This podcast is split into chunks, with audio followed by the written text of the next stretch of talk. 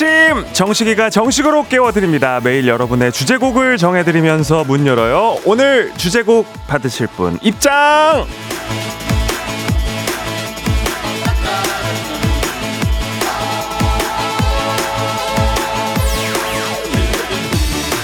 6612님, 어머나 세상에, 이런 일이, 이게 무슨 일이래요?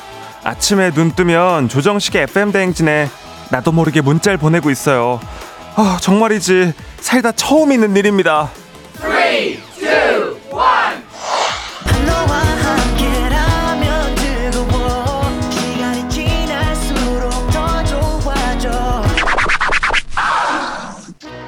좋은 경험입니다. 좋아! 네 모든 것이 좋아. 좋습니다. 재밌죠? 신나죠? 설레죠 자꾸만 말 걸고 싶어지는 그런 시간 계속해서 제가 잘 만들어 드릴 것을 약속하면서 6612님께 드리는 오늘의 노래 박재범의 좋아 네 모든 것이 로 시작하도록 하겠습니다. 당신의 모닝 파트너 주정식의 FM 대행진입니다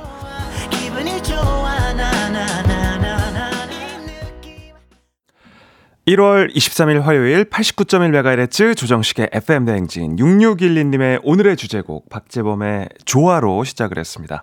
조정식의 FM 대행진은 콩과 KBS 플러스 보이는 라디오 유튜브 라이브로도 함께 하실 수 있고요. 오프닝에 소개된 6612님께는 한식의 새로운 품격 사홍원 협찬 제품 교환권 보내드리도록 하겠습니다. 자, 아, 이른 시간임에도 불구하고 그쵸?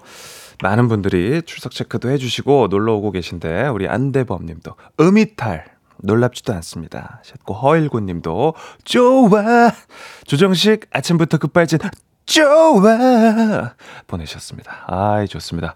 아, 우리 니노님 어 해외에서 오셨나? 역시 최고의 파르트너라고 안대범님도 파르트너들 입장 이 요즘 뭐 힙한 단어예요? 파트너가 아 제가 파르트너라고 했어요? 아. 네 아침에 파르트너, 네, 정식이와 함께하고 있습니다. 자, 많은 분들께 그, 또 이렇게 또 출석 체크를 하기 위해서 한숨 체크인을 아침마다 하고 있는데 폐활량 훈련 시간이자 어제 마의 40명대를 넘어섰습니다. 계속 이어갈 수 있을지 컨디션이 좋아지고 있는지 오늘도 숨 참고 출첵 dive 갑니다. 자, 아, 준비를 마쳤습니다. Let's go. 0307-5947-1022-2374-7376-2025-2872-8011-9825-8752-6907 김경민, 이상진, 이윤호, 이주희, 신한기, 이정한, 장유혜, 양윤정, 강지연, 정은영, 오하수, 농성진, 조경선, 강현정, 김민정, 장경수, K1, 26683331, 서재준, 김현미, 박은영, 주혜선, 아리랑, 윤정아, 1671, 윤현주, 주현호, 6937, BJS, 금당장원, 끝, 김성모. 43명 43명. 예, 43명 갔습니다. 아, 오늘 K126883331님까지 한 분 닉네임으로 좀 긴 분을 이렇게 배정하면서 저에게 방해를 했지만, 네. 이런 방해도 굴치 않고 제가 오늘 40명을 넘겼습니다. 아, 윤현주님, 립 뭐 바르셨나요? 색이 너무 예쁜데요? 립 정보 공유 부탁하셨, 어, 이게 어, 요거 제가 알아볼게요. 집에 있는 약간 그 좀 발색이 되는 그 올그 땡땡 0에서 산 그 립밤인데 제가 알아오도록 하겠습니다. 비싼 거 아니에요. 비싼 거 아니기 때문에 굉장히 이제 알아가시면 또 좋으실 겁니다. 자, 아, 8시에 시작하는 퀴즈 고스톱. 네, 오늘 청취율 조사가 끝났습니다. 어제 끝이 났음에도 불구하고 상당한 가격을 자랑하는 선물들과 함께 하니까 아, 많이 지금부터 참여를 해주시기 바랍니다. 조식 포함 호텔 숙박권, 캠핑카 이용권, 건강기능식품 세트, 백화점 상품권 20만원권, 그리고 새해 맞이 온라인 수강권이 여러분의 도전을 기다리고 있습니다. 조정식 친필 사인 셀카 JPG 1월의 사진과 모바일 커피 쿠폰, 전화 연결만 돼도 보내드립니다. 말머리 퀴즈 달고 단문 50원, 장문 100원이 드는 문자 샵 8910으로 신청을 해주시고요. 오늘 역시 콩식이랑 옴뇸뇸 잠시 후에 2부에 함께 할 텐데 오늘의 미션은 아재 개그입니다. 아재 개그. 네, 아재 개그라는 말부터 뭔가 이미 좀 낡은 느낌이 있지만 그럼에도 불구하고 여전히 이쪽 취향인 분들이 많이 계시잖아요.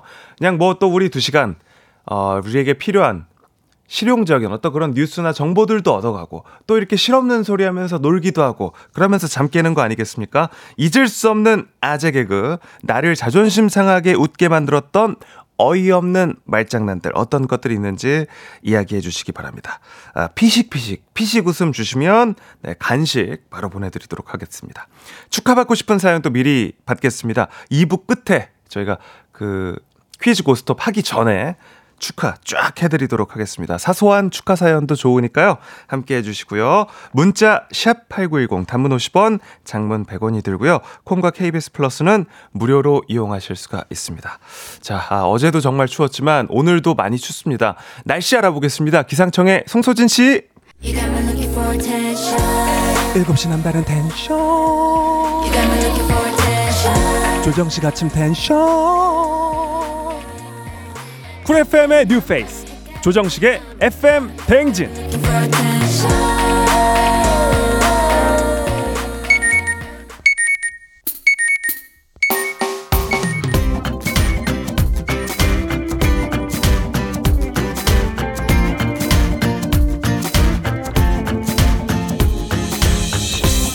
오늘의 인싸되는 법, 오늘의 할 말, 오늘의 small talk, 오늘의 소식과 퀴즈로 챙겨드립니다. morning source.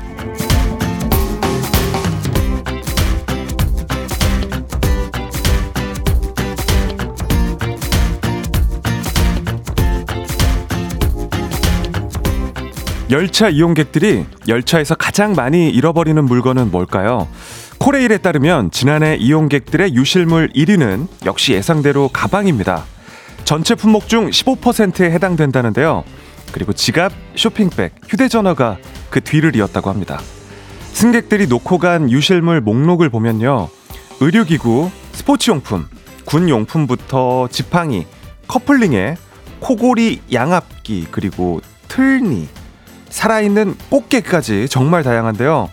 유실물이 가장 많이 발생한 곳은 부산역과 서울역이고요. 지난해 열차에서 습득한 유실물만 총 24만 7천여 건. 해가 갈수록 늘어나는 추세로 전년 대비 51%나 늘었다고 합니다. 유실물들은 관련 법에 따라 습득한 역에서 일주일간 보관되다가 주인이 나타나지 않으면 경찰서로 이관되는데요. 잃어버린 물건은 경찰청 유실물 종합관리 시스템에서 직접 조회도 가능하다고 하니까 참고해 주세요. 우리 가족 깨끗한 물 닥터피엘 협찬 morning source 오늘의 퀴즈 드립니다. 코레일에 따르면 지난해 열차에서 하루 평균 667건의 이것이 발생했다고 합니다. 잃어버린 물건을 뜻하는 말로 이것이 발생하지 않으려면 열차에서 내리기 전에 정신줄을 꽉 잡고 있어야겠죠? 그렇다면 이것은 무엇일까요?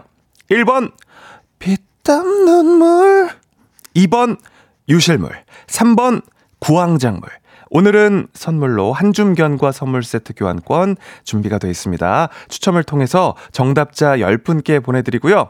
단문 50원, 장문 100원이 드는 문자 샵 8910 그리고 무료인 콩 KBS 플러스로 정답 보내주시고 또 재밌는 오답 보내주시면 아, 피식피식 그리고 웃음이 터진 재밌는 오답 보내주신 분들께도 커피 쿠폰 보내드리도록 하겠습니다.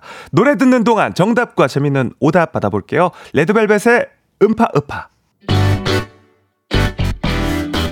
FM 대행진에서 드리는 선물입니다. 아름다운 식탁 창조 주비푸드에서 자연에서 갈아 만든 생와사비 한식의 새로운 품격 사옹원에서 간식 세트 medical skincare 브랜드 DMS에서 코르테 화장품 세트 베이비 파스텔 스튜디오에서 가족사진 촬영권 천연 화장품 봉프레에서 모바일 상품 교환권 아름다운 비주얼 아비주에서 뷰티 상품권 에브리바디 엑센코리아에서 블루투스 이어폰 주식회사 산과들에서 한줌 견과 선물 세트 여에스더 박사의 에스더 포뮬러에서 글루타치온 필름 건강을 생각하는 다향에서 오리 스테이크 세트 제과 명장 송영광의 명장 텐 베이커리에서 소금빵 시그니처 세트 비비지랩에서 피부관리 전문 DLS 클리닉 마스크팩 네이트리팜에서 천년의 기운을 한 포에 담은 발효 진생고 주식회사 창원 H&B에서 내 몸속 에너지 비트젠 포르테 파라다이스 스파 도고에서 스파 입장권 파워풀엑스에서 장민호의 파워풀 크림과 메디핑 세트 내신 성적 향상에 강한 대치 나래 교육에서 1대1 수강권 성공 창업의 길 강창구 찹쌀 진순대에서 즉석 조리식품 비만 하나만 20년 365MC에서 허파고리 레깅스 올바른 beauty의 시작 에르츠틴에서 실트크림 호주 건강기능식품 마더네스트에서 프리미엄 프로폴리스 하루 온종일 따뜻한 GL 하루 온팩에서 핫팩 세트 기대하던 그맛 건화 한우다에서 한우 불갈비 세트. 설경이 아름다운 평창 알펜시아 리조트에서 스키 리프트권. slow beauty 전문 브랜드 O21에서 비건 레시피 화장품 세트. 마시는 에너지 제로당 숙취 해소제 주당의 비결을 드립니다.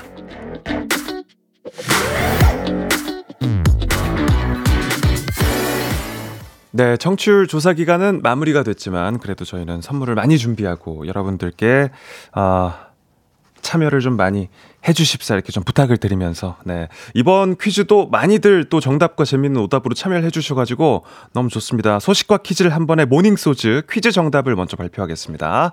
정답은 2번 유실물이었죠. 네, 김선미님 2번 유실물 이어폰 한쪽 우산도 많을 것 같아요. 라고 보내셨고요. 5682님도 정답은 유실물입니다. 식디 방송은 잊어먹지 말고 매일 들어야죠. 하셨네요. 아, 어쩜 이렇게 또 따뜻한 말을 이렇게 또 보내주셨어요. 통통한 가을 전원님. 네. 어, 2번 유실물. 저도 예전에 버스에서 전자사전 잃어버려가지고 피땀 눈물 흘린 적 있어요. 피땀 눈물. 네, 엄마한테 엄청 혼나고 새로 샀죠.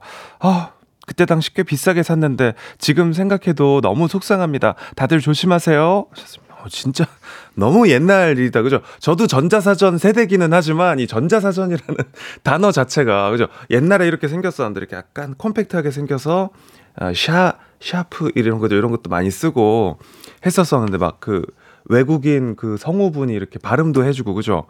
야 이게 진짜 이제 추억 속으로 그죠? 아, 참 신기하네요. 네, 이분들 포함해서 정답자 총 10분께 한줌 견과 선물 세트 교환권 보내 드리도록 하겠습니다. 당첨자 명단은 FM대행진 홈페이지 선곡표를 확인해 주시고요. 이어서 오답도 좀 보도록 하겠습니다. 네, 아, 2919님. 어, 역시 유실물 보내주셨었군요. 오늘 처음 듣는데 재밌네요. 2시간 출근길이라 항상 음악만 듣는데 제 정신줄도 좀 잡아주세요. 유실하지 않게요. 자꾸 길을 잃어요. 하셨고요. 네. 귀여운 오답을 많이 보내주셨더라고요. 두레 씨가 오답 조물조물 하셨고 2649님 우물쭈물 하셨습니다. 두 분께 커피 쿠폰 드립니다. 그리고 이 두 분도 동시에 보냈어요. 두 분이서 하이파이브 한번 했어요. 4070님이 가물가물 보내셨고요. 진짜 동시에 럭키세븐님께서 스물스물 예, 보내셨습니다. 두 분께도 쌍으로 드립니다. 그리고 좀 약간 올드한 오다 봐가지고 좀 하나 소개해 드리려고 모짜렐라님이 염을 보내셨고요. 바로 뒤이어서 이정원님께서 어 저도 이 단어를 오늘 여기서 정보 프로그램 이후로 오랜만에 봤습니다. 이정원님 고로쇠물 보내셔가지고 어, 고로쇠물까지 오답 드립니다. 네. 자, 아, 노래 한 곡 듣고 열기를 좀 식히고 오도록 하겠습니다. K-윌의 오늘부터 1일.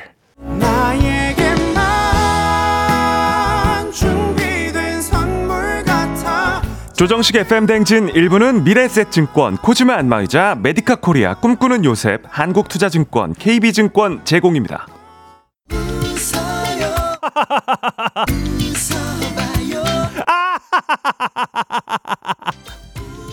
아침부터 웃는 자가 인류 함께해요 조정식의 FM 대행진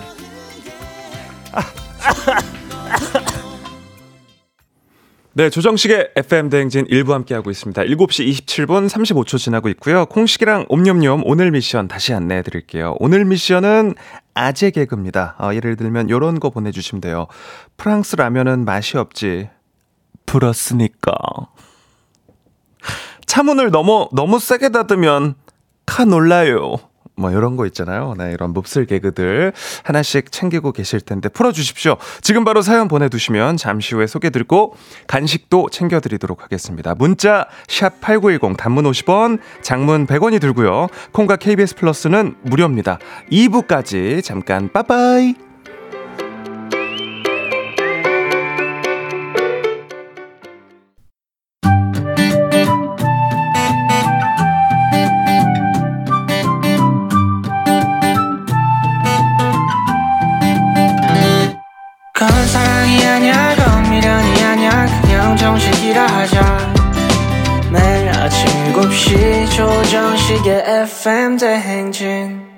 일어나세요.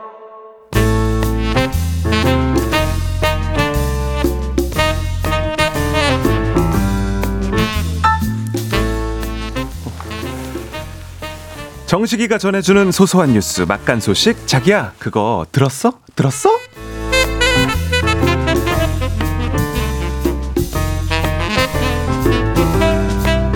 아, 마, 이봐, 정식이, 그 들었나? 어? 만취 상태로 말이야. 음주운전하다가 경찰 단속에 걸린 사람이 있는데 신원 확인을 했더니 아니 이 양반이 이게 사망한 사람이더라는 거야. 에? 오 강호 형 송강호 형 아니 형이 또 운전에는 민감하시잖아 아니 근데 너 베스트 드라이버 출신이니까. 에? 그러니까 아니 이게 무슨 말이에요 사망자가 어떻게 운전을 해요 그것도 음주운전을요 이거 신원 도용된 거 아니에요? 아, 자세히 말하자면 말이야. 19일 지난주인데 그 오후 4시 10분쯤에 파주시 조리읍의 한 도로에서 중앙선을 침범하는 차량이 발견이 됐다 이 말이죠. 야 위험하게 아니 오후 4시면 또 대낮인데요 어, 그래가지고 경찰이 딱 잡혔는데 그 신원 확인해야 되잖아.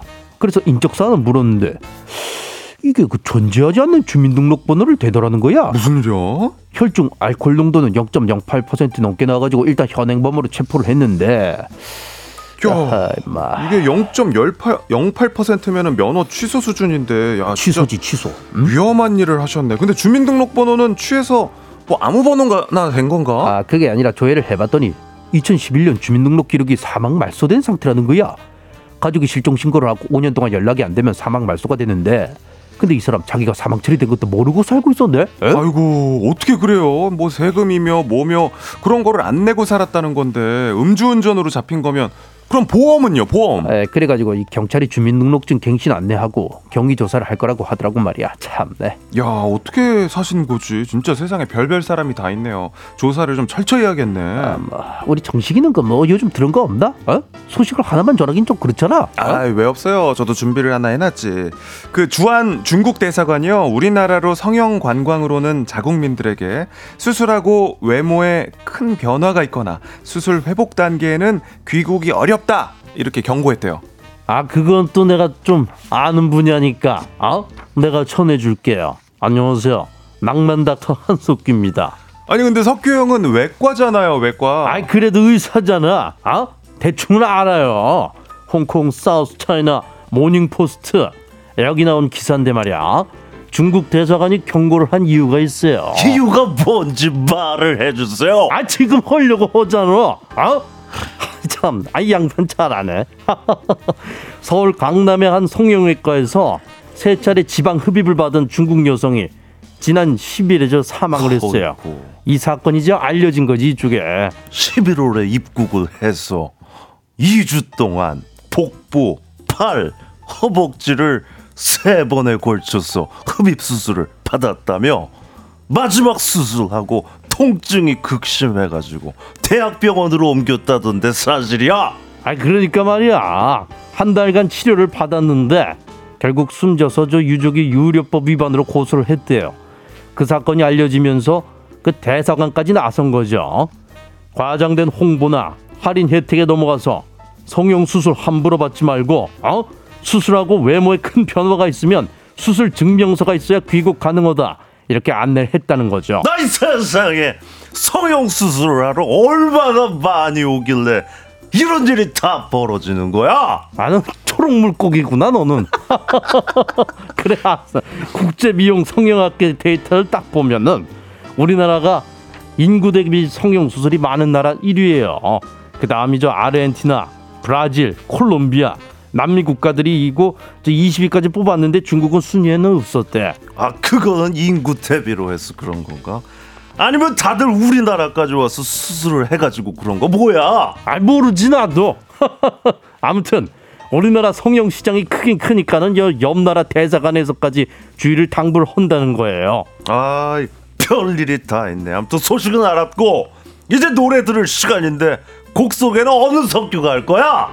아이 그래도 네가 DJ인데 네가 해야지 어디다 대고 그거 넘기고 그래 하려 해야지 알았어. 어, 돈을 어디 꽁으로. 벌어 먹으려고 그러고 있어 아이 그만 좀 하라고. 빨리 해 얼른 다이나믹 듀오.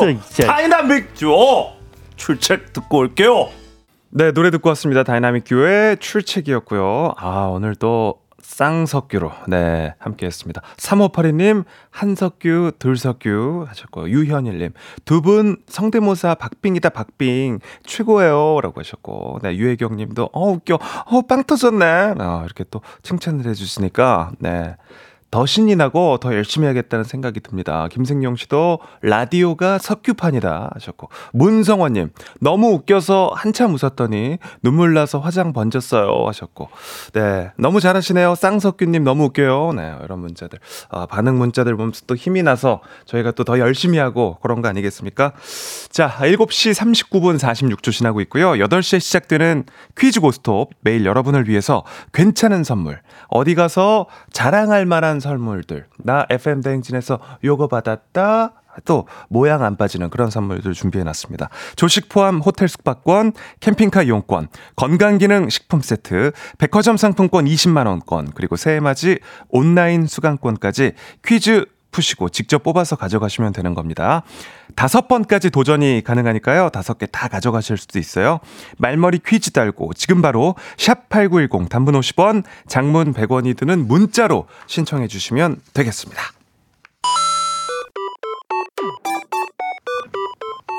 정식이랑 잠깐 놀고 간식 받아가세요. 오늘의 간식 라면과 탄산음료 드립니다. 옴뇸뇸뇸뇸뇸.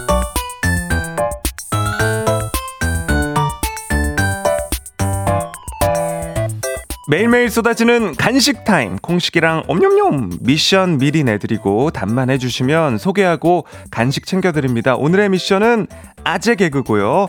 간식은 찬바람이 싸늘하게 두 뺨을 스치면 딱 먹고 싶어지는 라면과 탄산음료 드리겠습니다. FM 댕진 청취자 여러분이 기억하고 있는 아재 개들 아재 개그들 보도록 하겠습니다. 먼저 우리 8732님. 어 요거는 그냥 정말 솔직하게 반응을 하는 게 재미 아닐까 싶어요. 8732님, 식디는 100점 만점에 95점이에요.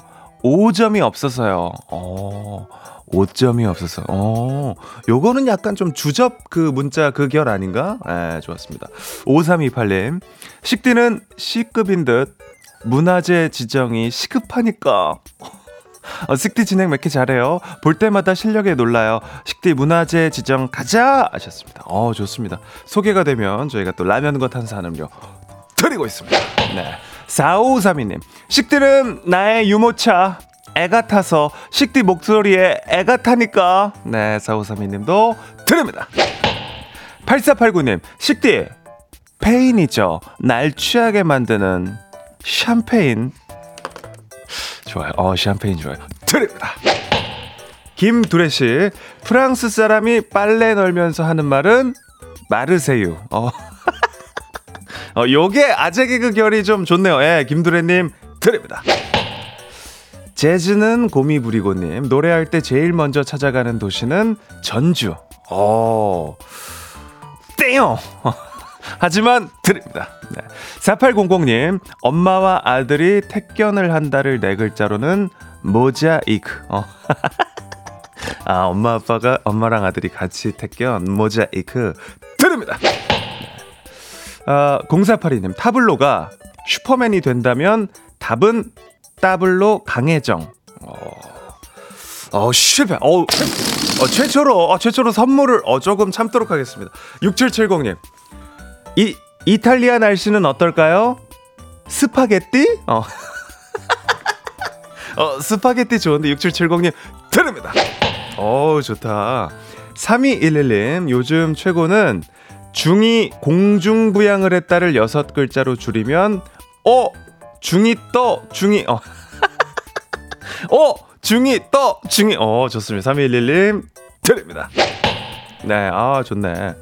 아, 5899님, 인어공주의 성, 언더더시. 어. 어, 언더더시. 어, 899님, 드립니다.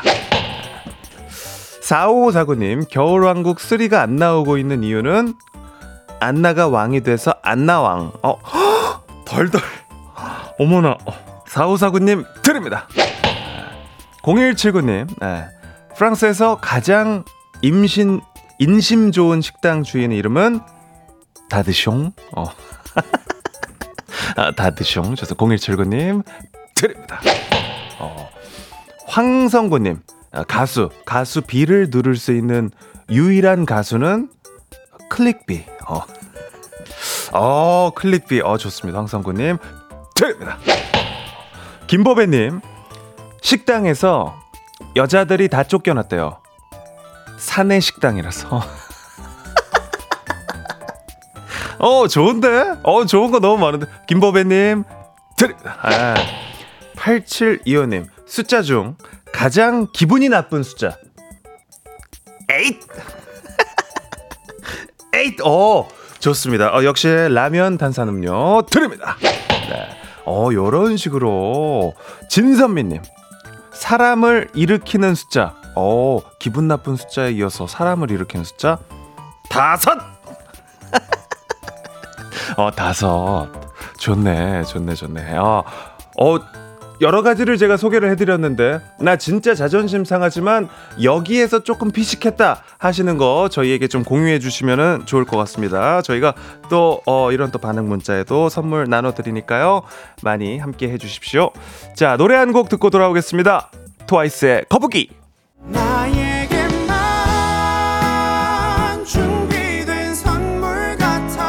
조정식의 FM 댕진 2부는 고려기프트, 일양약품, 유유제약, 경기주택도시공사 제공입니다. 매일 아침 조정식 7시는 조정식 KBS 조정식 여러분 식대 하실래요?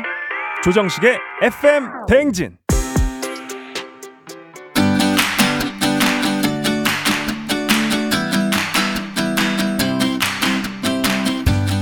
축하 축하 축 이젠 멈출 수가 없어요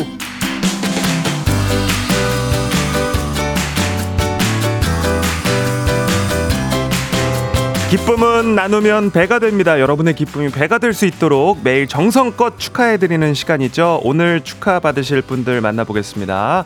신서연님, 오늘부터 3일간 휴무 축하 축하 축! 와, 이 위치 선정 최고였네요. 야, 이 날씨에 휴무면은 진짜 위너네요, 위너. 신서연 씨 축하드립니다. 최미용님, 오늘 43번째 생일을 맞이하셨고요. 4376님도 생일입니다. 축하드려요. 진예진 님도 생일이라고 합니다. 우리 세 분 생일 축하합니다. 축하드려요. 김지연님, 정규직 된 거 축하 축하 축.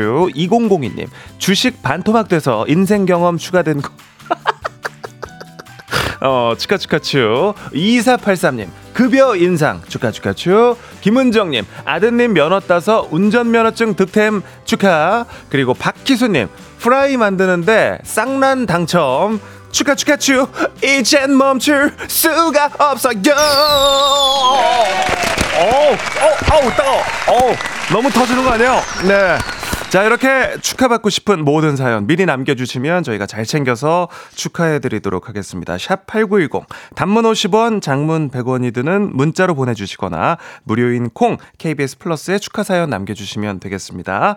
잠시 후 8시에 퀴즈 고스톱 갑니다. 퀴즈 풀고 싶은 분들 말머리 퀴즈 달고 샵 8910, 단문 50원, 장문 100원이 드는 문자로 내가 오늘 왜 또 부평의 준희님 상대해야 되는지 이유와 네, 도전장 날려주십시오. 지금도 신청받고 있습니다. 퀴즈 고스톱으로 돌아올게요. 노래는 B1A4의 Sweet Girl.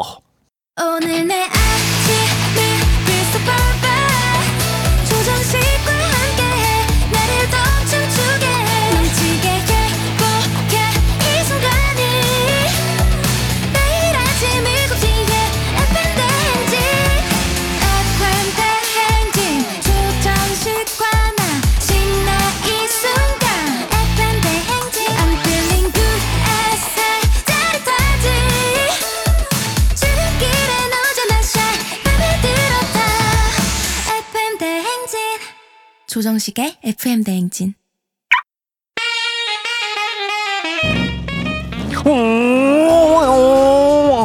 목적지까지 신나게 재미나게 고고싱 해보겠습니다. 약간의 눈치, 조금의 긴장, 화려한 선물로 귀하게 모시겠습니다. 가시는 걸음걸음 정식이랑 함께요. 퀴즈 고 스톱!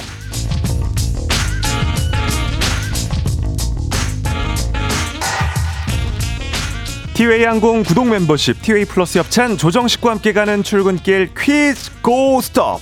퀴즈 참가자와 같은 목적지로 향하고 계신 분들은 단문 50원, 장문 100원, 샵 8910으로 응원 문자 주시면 추첨을 통해서 선물 드리고 있습니다. 자, 3승에 도전하는 부평 준희님을 응원하시면 지금 바로 샵 8910으로 응원 문자, 네, 단문 50원, 장문 100원입니다. 그리고 또 퀴즈 정답 맞히면 받아가실 선물들 이렇게 준비되어 있습니다. 조식 포함 호텔 숙박권, 캠핑카 이용권, 건강기능 식품 세트, 백화점 상품권 20만 원권, 그리고 새해맞이 온라인 수강권, 네, 맞힌 분이 1번부터 5번까지 번호 뽑아서 골라 가져가시면 되고요. 도전은 연속 5번까지 가능합니다. 5개 선물 다 가져가실 수도 있고 중간에 적당히 멈추셔도 좋습니다. 자, 3승에 도전하는 인천 부평의 준희님. 아직 주변에 소문이 안 나서 2승, 3승까지 해야 날 것 같다. 오늘은 주변에서 응원을 좀 많이 받으셨는지 만나보겠습니다. 안녕하십니까? 안녕하세요. 좋은 아침입니다. 네, 자, 어제- 아침입니다. 자, 어제 월요일이었으니까 승리하고 나서 조금 이제 뭐 직장에서 축하를 네. 좀 받았습니까?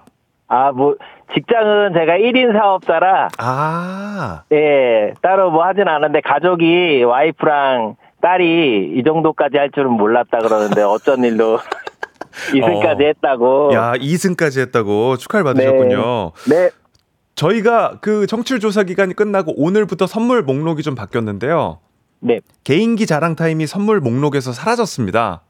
아. 너무 아쉽네요. 아쉬우시지 않으세요? 아, 아쉽네요. 그렇지만 저희가 오늘 특별히 개인기를 하실 수 있는 기회를 드리겠습니다. 아, 네. 어, 혹시 한번 도전해 보시겠어요? 아, 지금요? 네. 아, 그냥 뭐 좀 해보겠습니다. 그냥. 어, 어떤 거 준비하셨죠? 저는 식디를 좋아해가지고 식디 성대모사를 좀 어? 짧게 해보겠습니다. 아, 제 성대모사를요? 어, 좋습니다. 쏘세요. 아 식디가 유명인들 해- 하는 성대모사인데 네. 하겠습니다. 네. 누가 나보고 조정식이래? 재미가 칼칼칼. 그만 이러다 다 죽어. 오! 까지 하겠습니다. 어? 야, 진짜 그럼 저 저기 옆집에 있을 때부터 계속 쭉 들으셨나 네. 보다. 쭉 들었습니다. 어, 오징어 게임 그 성대모사까지 또 다 해주. 어, 너무 감사합니다, 준희님. 네, 야, 우리가 또 이렇게 전화로 만나네. 오늘도 삼승 꼭 성공하시길 바라겠습니다. 알겠습니다. 네. 자, 아, 그리고 도전자를 만나보도록 하겠습니다. 3454님인데요. 퀴즈 신청합니다. 어제가 저랑 아내의 생일인데요. 주민번호 앞자리가 같은 우리 부부 퀴즈 맞춰서 상품 받고 싶습니다. 꼭 뽑아주세요. 하셔서 만나보도록 하겠습니다. 안녕하세요. 네, 안녕하세요. 네. 오늘의 목적지 어디십니까? 아, 저는 인천 계양구로 갑니다. 야, 요즘에 뭐 요즘 인천에서 많이 들어오십니다. 아, 계양구 오시고. 닉네임은 어떤 걸로 불러드릴까요? 닉네임은 저는 쭌이라고 하겠습니다. 쭌! 네, 근데 어, 구호는 정답으로 할게요. 아, 구호는 정답으로. 왜냐, 이제, 어, 준희님이랑 닉네임 비슷하니까 구호는 네, 정답으로 네. 하고, 오늘 네. 준희님을 내가 이기고, 내일부터 쭌을 내가 쓰겠다. 그렇죠. 제가 하기 하도록 하겠습니다. 어, 오늘도 어제 이어서 인천 더비가 펼쳐집니다. 자, 원하는 선물, 뭡니까? 저는 백화점 상품권을 받고 싶네요. 오늘 처음으로 바뀌었더라고요, 그게. 네, 백화점 상품권 들어와 있고요. 캠핑카 이용권, 건강기능식품 세트, 온라인 수강권, 호텔 숙박권까지 있습니다. 오늘 꼭 행운이 함께하길 바라겠습니다. 네, 감사합니다. 아니 근데 아내랑 그렇게 앞에 생일 생년월일이 똑같은 거예요? 네, 저희는 주민번호 앞자리가 똑같아서 저희가 연애를 6년 하고 만났는데 네. 결혼했는데 그 전때부터 되게 신기해했거든요. 오. 이게 그래서 아, 천생 연분이다 해서 제가 와이프를 어떻게 해가지고 결혼하게 됐습니다. 네. 완전 친구처럼 지내세요? 아니면 좀 약간 위계 질서가 있어요? 아 친구 같으면서 위계질 수 있, 반반인 것 같아요. 아, 그냥 좀- 제가 위세요? 네. 아래세요? 아니 어중간합니다. 그냥, 와이프가 좀 기가 세가지고 아 그렇군요. 네 어, 죽을 땐 죽고 또 어, 아내 얘기만 나와도 약간 좀 목소리가 흔들리는 것 같은 느낌이 좀 드는데 네 퀴즈는 아, 네. 좀 아. 집중해서 풀어주시길 바라겠습니다. 네 알겠습니다. 네, 어, 너무 너무 이렇게 좀 무서워하지 마시고요. 아네좀 그렇네요. 네, 긴장하지 마시고 가보도록 하겠습니다. 퀴즈 출제 갑니다. 자, 하나, 둘, 셋 하면 구호를 외치시면 되는데요. 한 분은 준이고, 한 분은 정답입니다. 하나, 둘, 셋! 준이 어, 거의 막상막하였습니다. 자, 도전 기회는 한 번이고요. 두 분 모두 모르면 동시에 엘리제를 위하여 울리면서 후진 빠빠이 갑니다. 문제 주세요. 1944년 1월 23일엔 노르웨이 화가 에드바르트 뭉크가 세상을 떠났습니다. 뭉크하면 사람이 흔들리는 형태로 얼굴을 부여잡고 있는 그림이 대표작이죠. 순이 준이 자 문제가 지금 3분의 1 정도밖에 안 읽었는데 준이 도전 갑니다. 절규 절규 정답입니다. 야 진짜로 문제가 와 제가 화면으로 살 보여드리지만 한 10줄 되는데 지금 3줄밖에 안 읽었는데 정답을 아, 맞히셨어요. 너무 너무 일찍 해서 틀릴 줄 알았는데 오, 야. 딱 정답하고 어 아직 3분의 1밖에 안 했는데 또어어어 하시더니 아하하하 좋아하시네. 어 일단은 축하드리고 저희 우리 계양구의 쭈님 먼저 만나보겠습니다. 쭈님.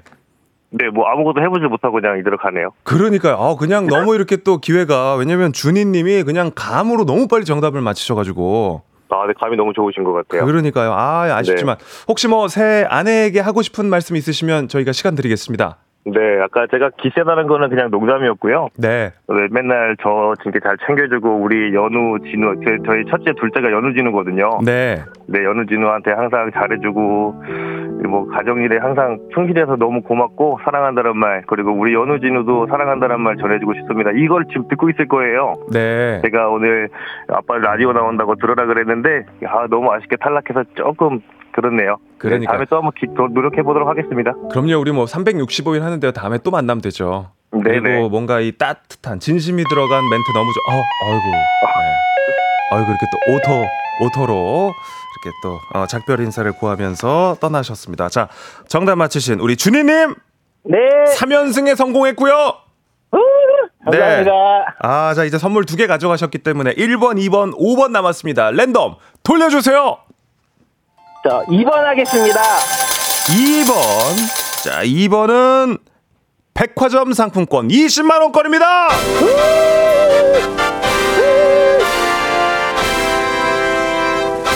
아, 축하드립니다. 네 네, 우리 부평의 자랑, 부평의 대표 준희님. 네, 네, 내일 4연승 도전하십니까? 네, 고하겠습니다. 네, 그러면 내일 아침에 뵙겠습니다. 네, 감사합니다. 아, 자, 3승에 성공한 준희님과 또 맞붙으실 분들 신청 많이 해주시고요. 청취자 퀴즈를 바로 이어서 드리도록 하겠습니다. 1989년에는 뭉크처럼 초현실주의를 대표하던 화가 이 사람도 세상을 떠났습니다. 대표작으로는 시계가 녹아내린 그림이죠. 기억의 지속이 가장 유명한데요. 그보다 이 사람 하면 초승달처럼 가늘게 양쪽으로 동그랗게 뻗친 코수염을 떠올리는 분들도 많을 거예요. 천재라 자칭했던 20세기 초현실주의 화가 코수염 이미지가 강한 이 사람의 이름은 다음 중 무엇일까요? 1번 달마, 2번 달리, 3번 달의 요정 세일러문. 정답 보내실 곳 짧은 건 50원, 긴 건 100원이 드는 문자샵 8910, 콩은 무료입니다. 정답자 10분께 선물 보내 드릴게요. 그리고 재밌는 오답 보내 주신 분들께 커피 쿠폰도 드리고 최고의 오답 보내 주신 분께는 주식회사 홍진경 더 만두 엽찬 비건 만두 보내 드리도록 하겠습니다. 자 노래 듣는 동안 정답, 재밌는 오답 많이 도전해 주십시오. 샤이니의 View 들을게요. 자, 아, 노래 듣고 왔습니다. 샤이니의 View 듣고 왔고요. 청취자 퀴즈 정답을 먼저 발표하겠습니다. 정답은 달리 살바도르 달리였습니다. 2번 달리였고요. 정답 맞힌 분들 중 10분께 선물 보내드리겠습니다. 조정식의 FM 대행진 홈페이지 선곡표에서 명단 확인해 주시고요. 재밌는 오답도 좀 살펴보도록 하겠습니다. 일단은 그 화가의 이름을 묻는 문제였었는데 먼저 우리 2827님께서 어, 김홍도라고 보내주셨고요. 아마 수염은 있으셨을 것 같은데 네, 김홍도 커피 쿠폰 드립니다. 6074님, 어, 아, 응해요. 어, 김원국, 어, 네. 코스염이니까, 그죠? 이렇게 또 보내주셨고, 6074님도 드립니다. 네. 그리고 이제, 달리, 달마, 뭐, 달의 요정 세일러문이었기 때문에, 달로 시작한 또 오답들. 김나몽님, 달라이 라마. 오, 또 좀 배우신 분. 나몽님, 드립니다. 네. 어, 김엔 간장님 4달러 보내셨고요. 김은성님 달링, 어, 실패. 문혜빈님, 있지, 달리, 달리 보내셨고요. 어, 최유리님, 9번, 달릴까 말까. 달릴까. 어, 좋아요. 유리씨, 드립니다.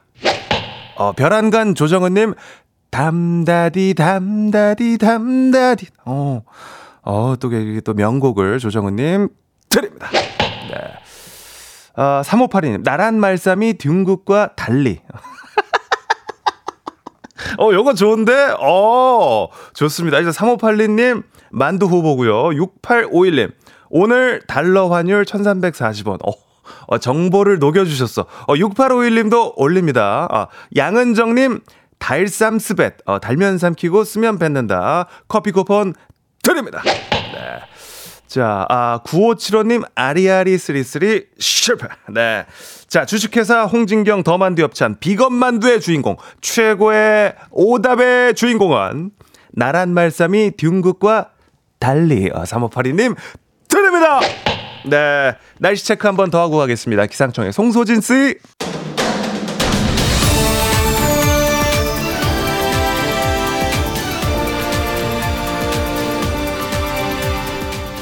간추린 모닝뉴스 KBS 김준 범블리 기자님과 함께합니다. 네, 안녕하세요. 네, 오늘 첫 뉴스 조금 전에 일기예보도 다들 들으셨겠지만 네. 오늘 어제보다 더 춥습니다. 지구 온난화가 진행될수록 겨울 날씨는 더 추워진다고요? 예, 그러니까 이제 지구가 너무 따뜻해져서 음, 지금 겨울 이렇게 춥다라는 얘기인데 네, 말이 안 되죠. 지구가 따뜻해지면 겨울도 좀 따뜻해져야 될 그러니까. 것 같은데. 근데 이게 이렇게 움직인다고 합니다. 그러니까 저도 뭐 잘 모르지만 약간의 과학 과학 시간 잠깐 복습을 해보면 예전에 학교 다녔던 거 배울 때 생각해 보면 네, 공기가 따뜻해지면 위로 올라가잖아요. 네. 그게 이제 고기압이고 대류라고 이렇게. 그렇죠. 네. 올라가고 어, 차가운 기억이 내려오고. 네. 네. 뜨거운 공기는 올라가고 그렇죠. 대류 대류 복사 뭐 이런 게 있어 생각납니다. 네. 근데 어 지구 온난화가 되기 때문에 당연히 지구에서 가장 추워야 하는 남극 북극도 점점 따뜻해지죠. 네. 거기에서 뭐 빙하가 녹고 이런 거 많이 보잖아요. 그래서 지구의 위기, 기후의 위기 이런 거 보는데 근데 지구 원래 엄청 추웠던 북극이 점점 뜨거워지니까 점점 북극의 공기가 하늘 위로 올라가는 겁니다. 음, 자, 근데 이제 정말 추운 공기는 지금처럼 막 북극 한파가 되는 공기는 아주 상층부에 있어요. 네. 뭐 영하 뭐 70도 이렇게 되는 그 공기를 과학적으로 폴라 보텍스라는 거 음. 부르는데 그 아주 차, 차가운 폴라 보텍스라는 공기는 대부분은 남극 북극에 갇혀 있어요. 아. 왜 갇혀 있냐면 제트 기류라고 해서 네. 그걸 이렇게 마치 창살처럼 못 내려오게 막아두는 겁니다. 음. 그게 정상적인 지구인데 네. 아까도 말씀드렸지만 점점 북극이 따뜻해지니까 북극에서 따뜻한 공기가 올라가서 원래 튼튼하게 막아뒀던 이 쇠창살을 깨 부수는 겁니다. 음. 그러니까 제트 기류가 점점 흐트러지는 거예요. 아. 흐트러지니까 그 차가운 이제 공기가 그렇죠. 이 틈을 타서 내려오는 거죠. 그러니까 원래 원래 오지 않았던 차가운 공기가 우리나라까지 오니까 음. 뭐 영하 20도, 15도까지 가는 거고 뭐 우리는 사실 약과죠. 미국은 뭐 영하 30도, 40도까지 가거든요. 음. 그러니까요. 전혀 그러지 않았던 곳이. 그러니까 결국은 지구 온난화 때문에 대기의 어떤 균형, 음. 균형이 무너지면서 원래 거기에 갇혀 있어야 될 이 차가운 공기 녀석들이 다 내려와 버리는 거예요. 그래서 네. 이렇게 이렇게 되니까 갈수록 겨울에는 극단적으로 점점 추워 추워지는 음. 일종의 온난화의 역설, 이 점점 더 심해질 거다라는 아하. 겁니다. 그렇군요. 이렇게 제트 기류 장벽이 무너지면서 겨울에 네. 이렇게 한파가 찾아오는 건데 그럼 장벽이 무너지는 이유는 뭔가요? 아까 말씀드렸지만 네. 점점 이제 그 북극의 온도는 점점 따뜻해지고 네. 북극의 빙하는 점점 녹으니까 음. 북극의 바다 온도가 계속 올라가는 거예요. 그러니까 계속 음. 북극에서 공기가 하늘로 올라가면 안 되는데 점점 네. 많은 공기로 올라가니까 점점 많은 제트 기류 장벽들을 깨뜨리고 음. 그 틈새로 점점 많은 polar vortex라는 극 도로 차가운 공기가 내려오는 거고 아. 앞으로 좀더 많이 올라갈 테니 온난화가 심해지니까 제트 기류 더 많이 깨질 거고 더 많이 차가운 공기가 내려오면 음. 겨울에는 북극 한파가 점점 더 찾아올 거고 네. 그러니까 균형이 균형을 잃으면서 나오는 현상이라고 음. 저도 배웠습니다. 과학자 아. 분들이 설명하더라고요. 그렇군요. 김보배님이 온난화로 인한 기후 이상으로 유럽에 폭설 폭우 내리는 거 보면 무섭더라고요. 예. 우리는 뭐 약과긴 합니다, 사실. 그러니까요. 네. 이화연님도 그래서 저는 텀블러 사용하고 있습니다. 아우 대단하십니다. 어, 되게 보내주시고. 귀찮은 건데 그거 사실. 그러니까요. 예. 예. 7607님도 추위 안 타는 김준범 기자도 요즘은 춥죠? 하셨는데. 뭐 춥죠. 네. 하지만 내복은 입지 않고 있습니다. 좋습니다. 자, 다음 뉴스도 보겠습니다. 휴대전화 가격에 직접 영향을 주는 단통법을 예. 정부가 폐지하기로 했습니다. 어, 단통법은 정확한 용어는 단말기 유통법을 네. 줄여서 단통법이라고 하고요. 뭐 복잡하게 들어가면 한없이 복잡하니까 최대한 간단하게 말씀드리면 네. 한 어려워요, 이거 10년 전에 네. 한 10년 전, 15년 전에 핸드폰 썼던 때 생각하시면 그때는 공짜 폰이라는 게 있었어요. 음. 그러니까 사실 뭐 단말기가 뭐 50만 원, 60만 원이지만 뭐 이렇게 이렇게 지원금 받고 이렇게 이렇게 요금제 가입하면 또 통신사 얼마 지원해 주니까 단말기 값은 공짜예요. 이런 상품들이 있었는데 음. 네. 지금은 공짜 폰 없습니다. 맞아요. 음. 그게 이 단통법이 생겼기 때문인 건데 요즘 뭐, 뭐 최신 스마트폰 워낙 비싸니까 예를 들면 가장 최신 스마트폰 비싼 게 200만 원 정도 하는데 네, 어마어마합니다. 지금 200만 원 정도를 할때 지금 통신사나 그다음에 제조사가 줄 수 있는 지원금의 한계가 딱 50만 원으로 묶여 있어요. 네. 아무리 회사가 많이 줘서 고객을 유치하고 싶어도 50만 원 이상은 못 줍니다. 음. 그러니까 200만 원 중에 50만 원만 주기 때문에 150만 원 자기 돈 내고 사야 되는 거예요. 그게 이제 단통법인데 그렇게 지원금의 한도를 묶어뒀던 걸 없애버리자. 그러니까 음. 예를 들어서 200만 원짜리 핸드폰도 최신 스마트폰도 뭐 팔고자 하는 사람이 원하면 200만 원 다 줘서 혹은 100만 원 줘서 반값 핸드폰 혹은 공짜 핸드폰을 살 수 있게 하자라는 게 이제 단통법을 폐지하자는 거고요. 네. 근데 그게 정말로 국회를 통과해서 폐지가 되면 한 10여 년 전 이후에 사라졌던 공짜. 폰이라는 게 나올 수 있고 음. 그럼 1차적으로는 직접적으로는 당연히 통신사들끼리 대리점들끼리 그다음에 제조사들끼리 경쟁을 할 거기 때문에 네. 점점 고객을 유치하려면 지원금을 많이 주지 않겠습니까? 음. 소비자는 좀 더 조금 더 싸게 살 수 있는 거니까 음. 그 자체로는 일단은 소비자에게 이득일 수는 있는 법입니다. 어, 어, 근데 이 단통법이 소비자 입장한테는 그럼 지난 10년 동안 조금 불리한 법이었던 것 같은데 왜 유지가 됐었던 거예요? 그러니까 이제 우리가 백화점에서 우리가 옷- 옷이든 신발이든 세일을 하는데 네. 이 단통법이라는 것은 모든 백화점 15%까지만 세일 네. 이런 법이거든요. 근데 그런 걸 없애니까 어디는 15% 세일, 어디 어디는 20% 세일, 뭐 어디는 50% 세일 하니까 당연히 소비자들에겐 좋은데 그럼 그런 도대체 이런 악법을 왜 만들었느냐?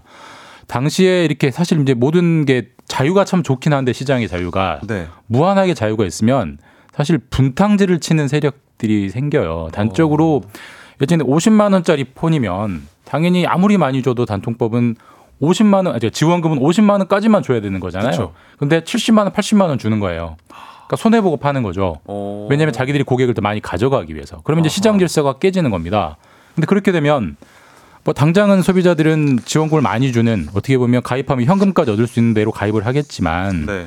그 지원금을 주는 대리점 판매사가 세상에 공짜가 어디 있습니까? 다 결국은 누군가한테 돈을 이득을 많이 취하니까 그렇게 많이 뿌리는 거잖아요. 그러니까 시장 질서가 굉장히 혼탁해지고 사실 아는 사람만 싸게 사고 잘 모르는 사람은 굉장히 뒤통수 맞는 또 어르신들 같은 그렇죠. 정보가 이제- 부족하니까 네. 그런 일들이 생기다 보니까 그거 하지 말자라고 묶어버린 건데 음. 이번에 그 길을 풀면 어떤 싸게 살 수 있는 장점은 있겠지만 또다시 그런 혼탁한 문제가 생길 문제가 수 또. 있어서 그게 과연 보완 측에 나올 수 있느냐 그건 좀 신중하게 따져봐야 될 정부의 숙제일 것 같긴 합니다. 핸드폰 바꿀 때마다 참 머리 복잡하더라고요. 그죠? 네. 김일수 님이 당통법 폐지하면 소비자는 멍이득. 네. 통신사는 경쟁이 심해지겠네요. 그런 점도 있지만 부작용도 있을 수 있다. 함께 봐야 그러니까요. 됩니다. 좀 네. 지켜봐야겠습니다. 지금까지 김준범 기자였습니다. 고맙습니다. 감사합니다.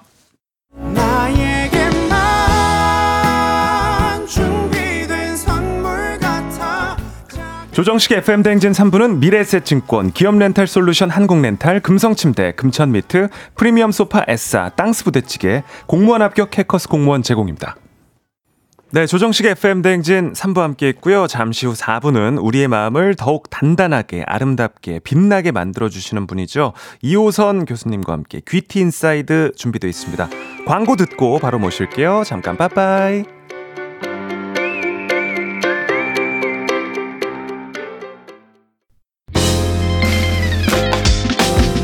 내 옆에 조정식이 있었더라면 좋겠네 FM 대행진과 함께 한다면 나는 정말 좋겠네. 조정식의 FM 대행진 야만 뿜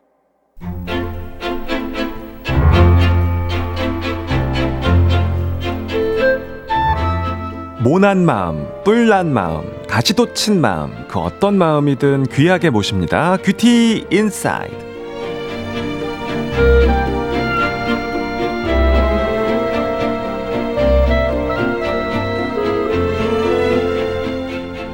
꽁꽁 얼었던 손도 마음도 금세 사르르 녹여주는 따뜻한 아랫목 같은 분이죠. 마음 구들장 소통 전문가 이호선 교수님 어서 오십시오. 안녕하세요. 반갑습니다. 상담계 인간 배치카 이호선입니다.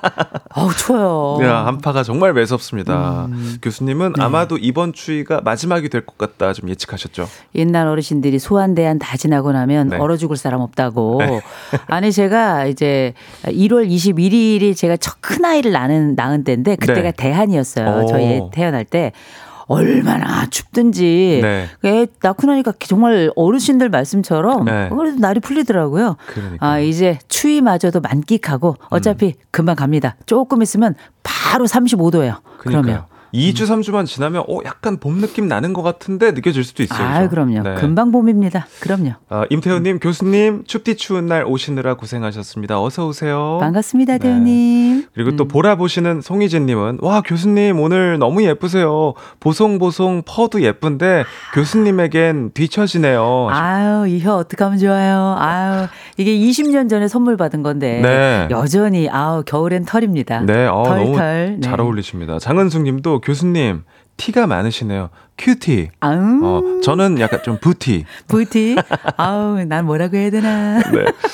7479님, 이호선 선생님 안녕하세요. 저번 주에 부모 코칭 사전이라는 선생님이 쓰신 책을 샀습니다. 어. 아이가 중3이라서 저를 좀 고쳐볼까 하고요. 음. 많이 읽진 않았지만 도움이 되는 것 같아요. 고맙습니다. 마흔이 있지 않으셔서 도움이 아직 안 되셨을 텐데.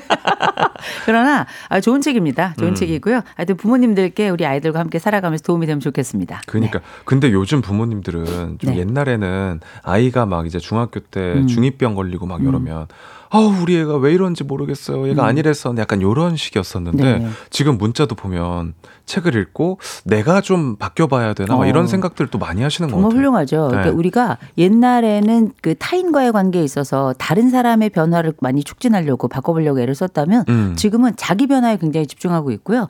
특별히 부모님들이 다 똑똑해요. 네. 그리고 이렇게 노력하는 부모님들 밑에는 건강하고 정말 훌륭하게 성장한 아이들이 있을 수밖에 없습니다. 그래서 이렇게 자기 스스로에 대한 성찰은 반드시 나뿐만 아니라 세상도 변화시키고 가장 가깝게 어렵다는 우리 중2, 중3도 변화시킨 다는 거꼭 아, 기억하시면 좋을 것 같습니다. 그러니까 또 변화의 중심에 또 이호선 교수님과 우리가 함께하고 있습니다. 자, 오늘의 주제는 청취자분의 사연으로 시작을 해볼게요.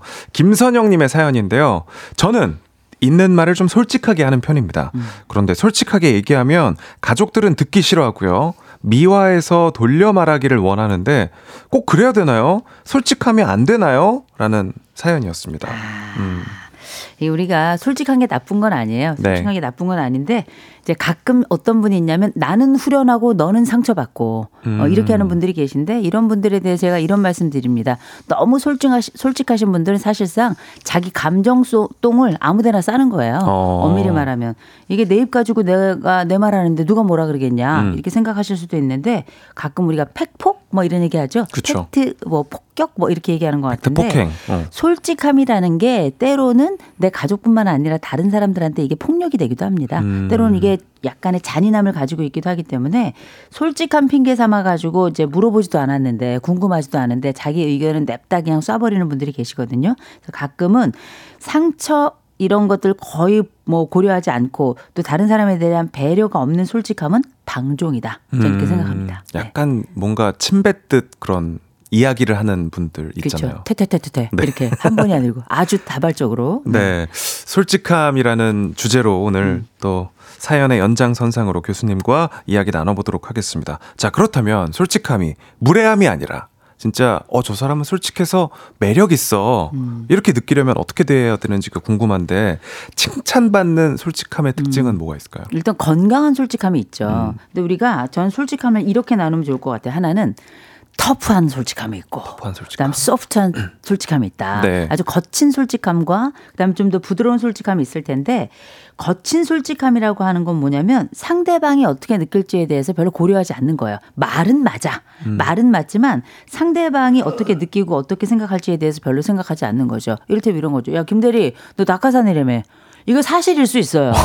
사실일 수 있어. 헉하네, 헉, 예. 어, 그러나 사실 상대방 입장에서는 굉장히 힘들어지는 상황, 또이 음. 가슴을 어떻게 추스려야 될지 헷갈리는 상황이 되는데 부드러움 솔직함은 좀 다른 거죠. 이를테면 상대방 마음 염두에서 달 걸러가지고 표현을 하는 건데 뭐 이를테면 뭐 우리가 말을 할 수 있을 때도 야 너는 일을 그따위밖에 못하냐 이럴 수도 있지만 음. 요걸 좀 바꾸어서 아, 김 대리 네가 요 업무 절차만 조금 더 지키면 훨씬 더 잘할 것 같아. 음. 이런 것들은 방법의 문제이기도 하지만 조금 더 솔직함을 부드럽게 설명할 수 있기 때문에 음흠. 엄밀히 말하자면 솔직함이라고 하는 건 표현 방법, 소통의 방법하고도 좀 동일하다고 생각을 하고요. 음. 가끔씩 우리가 이제 요거 무례함하고 구별을 못하는 분들이 좀 계세요. 네. 야 내가 솔직한 게문 뭐 문제냐? 솔직한 게 뭐라 그러는 게 아니라 네가 무례한 걸 모르고 있는 경우 굉장히 많잖아요. 그래서 저는 이런 분들에게 꼭 알려드리고 싶습니다. 이게 뭐냐? 감나시. 감나시. 어. 줄임말이죠. 네, 줄임말이죠. 이첫 번째는 네. 감정도 조절해야 된다. 아하. 네가 원하는 만큼의 감정을 그냥 쏟아내는 건 말씀드렸던 것처럼 똥오줌 못 가리고 아무데나 그냥 설사 남발하는 거예요. 음. 이제 이건 정말 본인에게도 또 다른 사람에게도 굉장히 고통스러운 과정이거든요. 네. 또한 가지 나 나전달법 이럴 때 쓰는 거예요. 음. 나전달법. 나전달법이라는 게 이를테면 상대의 판단이 아니라 내 마음을 어, 상대를 그러니까 판단하는 게 아니라 어떤 방식으로 내 마음을 전할 것인가가 사실 솔직함의 핵심이거든요. 네. 내가 가지고 있던 이 묻었던 감정을 어떻게 너한테 설명할까? 이걸 솔직하게 말하는데 그 솔직한 감정을 있는 대로 하는 것이 아니라 나는 이렇게 느꼈어. 내 음. 마음은 이랬어. 이런 방식으로 아이 메시지 쓰면 되는 거거든요. 음. 그리고 마지막 시 시간차 두는 거 되게 중요해요. 오. 시간차. 내가 지금 당장 말하는 게 아니라 한 조금. 템포 쉬고 음. 그다음에 나를 정지한 다음에 그다음에 나가는 말들은 그렇게 팩폭 말 그대로 폭격 방식으로 나가서 상대방에게 상처를 주는 건 좀 줄일 수 있거든요. 감나시 중요합니다. 감나시 네. 기억하도록 하겠습니다. 아, 우리 7711님이 뒤끝없다는 좋은 핑계로 매번 자기 감정을 펴내는 우리 실장님 이 방송 좀 들었으면 좋겠어요. 이게 이 실장님들이 왜 이러는지 몰라요. 어, 제가 아는 실장님들도 많이 이렇습니다. 근데 네.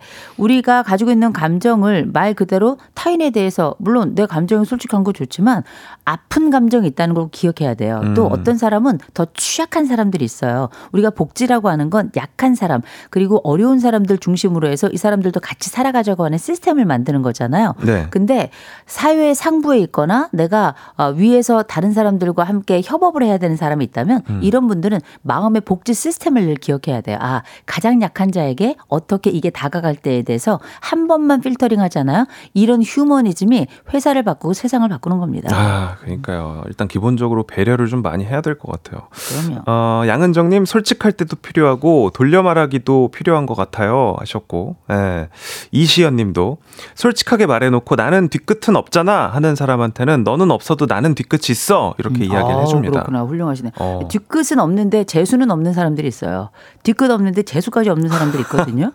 이게 왜냐하면 뒤끝은 없어 본인은 뒤끝이 없겠죠. 근데 네. 다른 사람에게는 상처를 도끼로 이렇게 마음을 찍는 사람들이 있어요. 음. 그러니까 이런 분들은 본인은 시위함을 하겠지만 다른 사람들에겐 굉장히 공격적일 수가 있거든요. 그래서 본인은 후련하지만 다른 사람에게 상처가 될 수 있다는 걸 한 번쯤 생각해 본다면 음. 이 세상은 이 추위 속에서도 살아남을 수 있습니다. 네. 근데 그러면 어 그거를 이제 마음속에 딱 염두를 해두고 음. 어 이럴 때는 그래도 좀 솔직히 마음을 말해야 한다. 음. 뭐 요런 상황이 따로 있을까요? 솔직해야 될 필요가 있는 상황은 어떤 상황일까요? 못 견디겠는 상황이 있어요. 음. 못 견디. 우리 인간이 다 못 견디는 상황이 있잖아요. 네. 이를테면 내가 이 사람을 사랑해. 네. 이 정말 이 사랑을 견 이 표현하지 않으면 막 미칠 것 같아. 이럴 땐 솔직하게 얘기하죠. 사랑을 표현할 또 때. 때로는 내가 너무 고통스러워. 너무 고통스러운데 나 혼자 이런 고통들을 막 꿀떡꿀떡 계속 삼키는 분들이 있어요. 이거 본인이 죽어요. 음. 그래서 이럴 때는 너무 심각한 상황에서 말하지 않으면 견디 지 못할 상황이 있어요. 네. 이럴 때는 조금 어, 얘기를 할 필요가 있는데 요 이야기를 조금 더 다른 말로 하자면 제일 먼저 우리가 하고 싶은 말 다 하고 살 수 있는 사람은 없어요.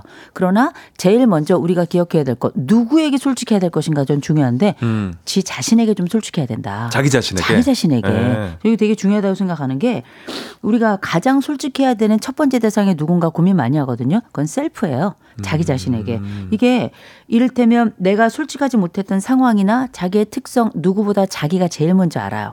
근데 이런 일들은 꼭 반복된다. 꼭 반복돼요. 그래서 이번 주에 내가 나를 어떻게 바꿀지 한번 생각해 봤으면 좋겠어요. 날 추울 땐 더 심정도 쪼그라들거든요. 그럴 땐 다른 사람에게 내가 하고 싶은 말이나 내 삶에 대해서도 노출하기 어려운 순간이 또 오고 이럴 때 나를 감추기가 더 쉬운 때가 또 추운 때예요. 이럴 때 아, 내가 그러면 어, 내가 내 스스로를 너무 감출 때 다른 사람에게 또 내 자신에 대해서 너무 솔직하지 못할 때 심지어 내 자신에게 솔직하지 못할 때 난 어떻게 해야 되나 이럴 때 머릿속에 시뮬레이션을 돌려야 돼요.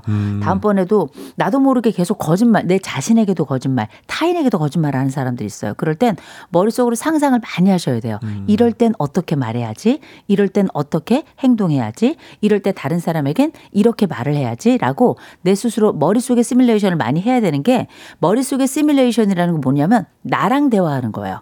나하고 야 이럴 때는 어떻게 할까? 나랑 상담하는 과정이거든요. 그래서 내 자신에게 어떻게 솔직해야 될지에 대해서 아주 자세히 말씀은 못 드리겠으나 분명한 건 나는 내 자신을 알아요. 어때 내가 언제 어떤 때 내가 솔직하지 못하고 타인에게도 솔직하지 못한가. 그럴 때는 내 머릿속에 다음번에 이런 상황이 생기면 어떻게 해야 되겠다라는 걸 머릿속에 그림을 그리셔야 된다는 거죠.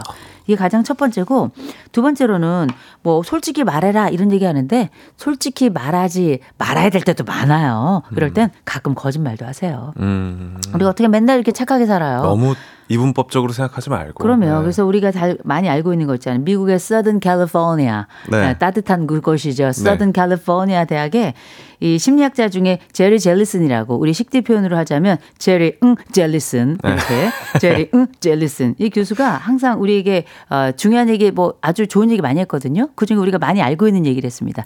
우리는 하루에 200번의 거짓말을 한다. 아, 이 얘기 이분이 한 거고요.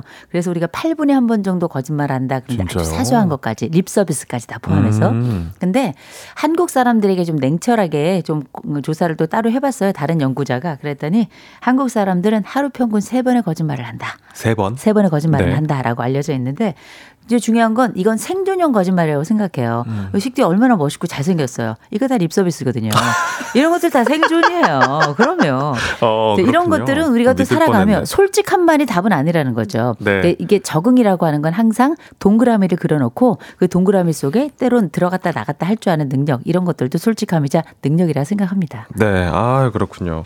아무튼 뭐 자기 자신에게 솔직한 게 되게 중요한 것 같고 스스로 좀 일기도 쓰고 뭐좀 음. 이러면서 글도 쓰고 하면서 자기 자신을 좀 알아갈 필요도 있어 보입니다. 네. 자 노래 한 곡 듣고 와서 우리 우리 대행진 청취자님들 우리 이호선 교수님께 이호선 교수님께 궁금한 것들 저희가 또 제가 대신해서 질문 드리는 시간들 좀 가져보도록 하겠습니다. K 씨의 사실 말이야 내가 말이야 그게 그러니까 말이야 듣는 동안 궁금증들 받아볼게요. 샵 8910 콩과 KBS 플러스는 무료입니다. 네, 아, 우리 또 이호선 교수님께 많은 또 질문들이 오고 있는데요. 어, 8760님이 저는 누군가와 대화를 나눌 때 솔직한 적이 없었어요. 안 괜찮은데 괜찮다 하고, 못하는 것도 잘한다고 말하고, 안 가본 데도 가봤다고 하고, 나중에 들통나면 민망하고, 저는 왜 이럴까요? 아, 아니 이거 많아. 저도 그래요. 이게 어. 그냥 거짓말이랑은 다른 거죠. 아니 거짓말이기도 해요. 왜냐하면 어. 이게 이제 좀 이게 볼륨이 커지게 되면 나중에는 그냥 거짓말쟁이가 돼버릴 수 있어요. 근데 음. 네. 약간 사람이라는 게 자기를 원래 뻥튀기 하고 싶고 자기 안쪽에 있는 것들을 더 크게 보이고 싶어해요. 음. 이거는 뭐 꼭 수컷의 문제가 아니라 인간이 가지고 있는 인정 욕구에서 비롯된다고 보는데 가끔 이게 사실은 이제 내가 정보가 짧거나 모르거나 무식하거나 이런 거 드러내기 너무 싫어하는 분들 계신데 음. 실제 보면 좀 무식해하기도 해요. 아. 모르는 게 좀 많기도 하고 그런데 이런 빈수레의 절규를 하는 분들이 많아요. 저도 음. 마찬가지예요. 어, 모르는데 막 아는 척하는 거 되게 많고요. 사실 잘 모르는데 크게 아는 척하고 그 다음에 뭐 살짝 아는데 엄청 깊이 아는 척하고 저도 꽤 음. 많이 그러거든요. 근데 이럴 때 저도 경험해 봐서 알아요. 몇 가지 과정이 있고 방법이 있는데 제일 먼저 입 틀막 해야 돼요. 입틀. 입틀막. 입을 틀어 막아야 되는 게 내가 모르는데 아는 척 했다가 나중에 정말 한심한 사람 되는 게 정말 쉽상인데 이거 몇 번 하고 나면 사회에서 좀 배제가 돼요. 음. 그래서 어, 힘들지만 입을 혀를 꼭 꽉 깨물으셔야 돼요. 깨물으셔야 되고 두 번째로는 입 내가 정보를 아는 척 하시면 안 되고요. 이런 분들은 반드시 공감을 하려고 하셔야 돼요.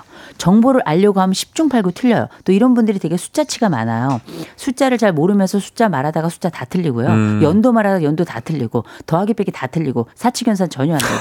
근데 이게 자꾸 숫자만 말한다고요. 그런 왜냐하면 정확성을 기하고 싶어서 그런 거거든요. 정보가 정확치 않을 땐 차라리 공감 쪽을 발달시켜라. 근데 음. 이게 공감이 잘 안 되는 분들이에요. 머리가 발달돼 있어서 머리가 또 나쁜 분들은 아닌데 음. 내가 약한 부분까지 잘하려고 그래서 그런 건데 이미 잘하는 부분이 많기 때문에 내가 못하는 부분이 분명히 정해져 있어요. 이럴 땐 공감 부분을 강화한다면 훨씬 더 좋아질 것이다. 그래서 나의 헛소리가 결국 나의 이불 크기 되지 않도록 하는 방법 내가 지식으로 승부하기보다 공감으로 승부 하려고 애써보라 말씀드리고 싶습니다. 음, 그렇군요. 어, 신기루님도 좀 갑자기 또 질문 보내주셨는데 회사 동료 중에 제 단점을 콕콕 집어주는 동료가 있어요. 음. 직설적으로 말해주는 동료 때문에 마음의 상처를 자주 입는데요.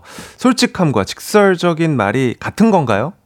어, 다른 거죠. 솔직하라는 건 뭐 우리가 알고 있는 영역이 좀 더 넓고 그 안에 아주 직설적인 팩폭이 들어가 있는 건데요. 그러거나 말거나 기분 나쁜 건 매일 반이에요. 음. 그 부드러운 소프트한 그 솔직함은 좀 낫지만 직설적인 말은 반드시 다른 사람에게 화살을 쏘는 거예요. 네. 아니 우리가 소녀시대가 화살 쏘는 거 그건 괜찮죠 우리에게 후후후 근데 우리가 직설적인 말을 들으면 누구나 기분 나빠요 이럴 땐 얘기하셔야 돼요 속상하다고 너무 음. 마음이 아팠다고 아니면 앞에 있는 선사리에서 약간 뭐랄까 약간 흡 이렇게 그러니까 감정의 소리를 내어 주셔야 어. 돼요 안 그러면 상대방이 내 아픈 거 몰라요 괜찮은 척 하지 마시고요 너무 속상하다고. 너무 속상하다고 어, 표현을 너무 속상하게 표현해. 주셔야 됩니다. 근데 신구루님 혹시 저희가 방송에서 본 그 신구루님이신가요? 아, 아니, 아니시지? 아니실 것 아니죠? 같은데. 네, 네, 네. 0977님 질문도 전 되게 궁금해요. 네. 상처받을까 싶어가지고, 음. 어, 실수를 너무 자주 하는 아래 직원에게 음. 이렇게 돌려서 말하고 상처 안 받게끔 이렇게 했었는데 이 실수가 반복이 되는 거예요. 어. 요럴 때는 조금 그 충격요법이 필요하냐 네. 이런 질문이신 것 같은데. 그 돌려 말하는 것에 장점이 있고 단점이 있는데 장점이라는 건 뭐냐면 그래도 나는 내가 젠틀하게 상대에게 다가갈 수 있고 또 상대방이 잘 알아들으면 땡큐예요. 근데 돌려 말하면 돌려 말할수록 돌려 듣는 사람들이 있어요. 음. 이런 분들의 경우에는 명확하게 이게 필요합니다. one two three 해줘야 돼요. 음. 왜냐하면 잘 이해를 못하는 경우도 있고 돌려 말하면 말이 길어져요. 맞아요. 그랬던 짧게 그리고 선명하게 몇몇 가지를 찍어서 얘기해 주시는 게 훨씬 더 좋죠. 포스 그 이제 포스트잇 같은 데다가 명료하게 이렇게 써서 음. 네. 모니터 같은 데 붙여주는 방법 같은 것도 괜찮아요. 어, 직접 본인이 쓰는 게 제일 좋아요. 써주기까지. 그러면 어, 이제 그거 뭐 이러니 저러니 그거 볼 때마다 정말 기분 나쁠 수 있을 것 같아요.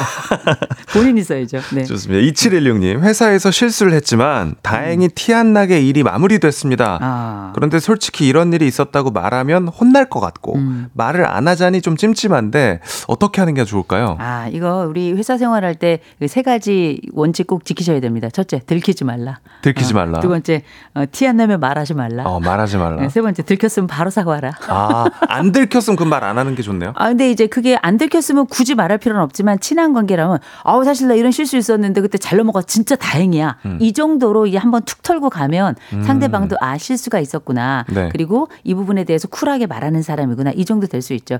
모두가 실수한 걸 아는데 가만히 있으면 그건 약간 뻘쭘할 수 있거든요. 음흠. 그래서 내가 뭔가 이 관계 속에서 잘 마무리가 됐으니까 네. 마무리가 안 됐으면 그땐 사과를 해야 되는데 그게 만약에 마무리가 잘 됐다. 아 그럼 뭐 아 내가 사실 이런 부분 좀 실수가 있었는데 어우 잘 넘어갔어. 땡큐야. 음. 다네 덕이야. 음. 어, 네 덕이야. 여러분 덕입니다. 이렇게 가면 어, 나중에 회식할 일도 한번 생기고 기분도 좋아지는 거죠. 어, 그렇군요.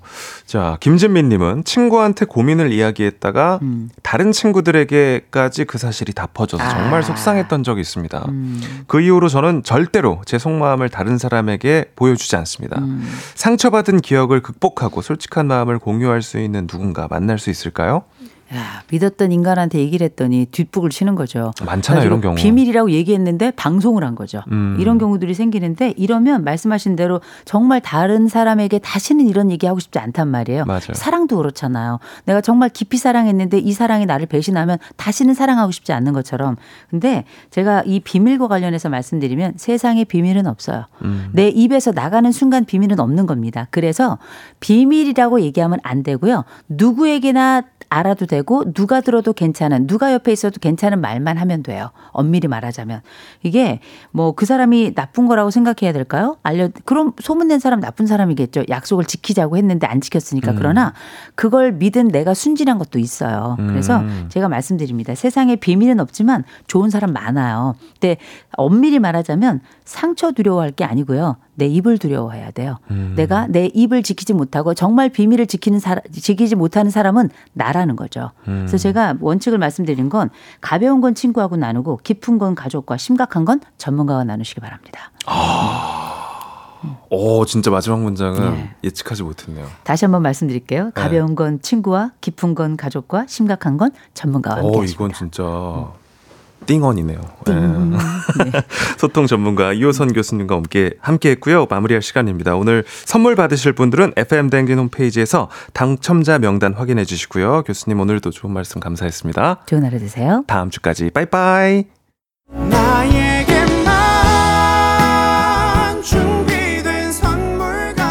조정식 FM 댕진 4부는 종근당 건강 비지하우스 제공입니다. 네, 조정식의 FM 대행진 오늘은 여기까지입니다. 오늘 날씨가 춥다고 하니까 아직 그 출발 안 하신 분들은 옷 따뜻하게 입고 꼭 나가시고요. 야외 활동은 최대한 자제하시면 좋을 것 같습니다. 자, 오늘 끝곡 마마무의 Love 준비했고요. 오늘도 씩씩한 하루 보내십시오. 우리는 내일까지 잠깐 빠빠이.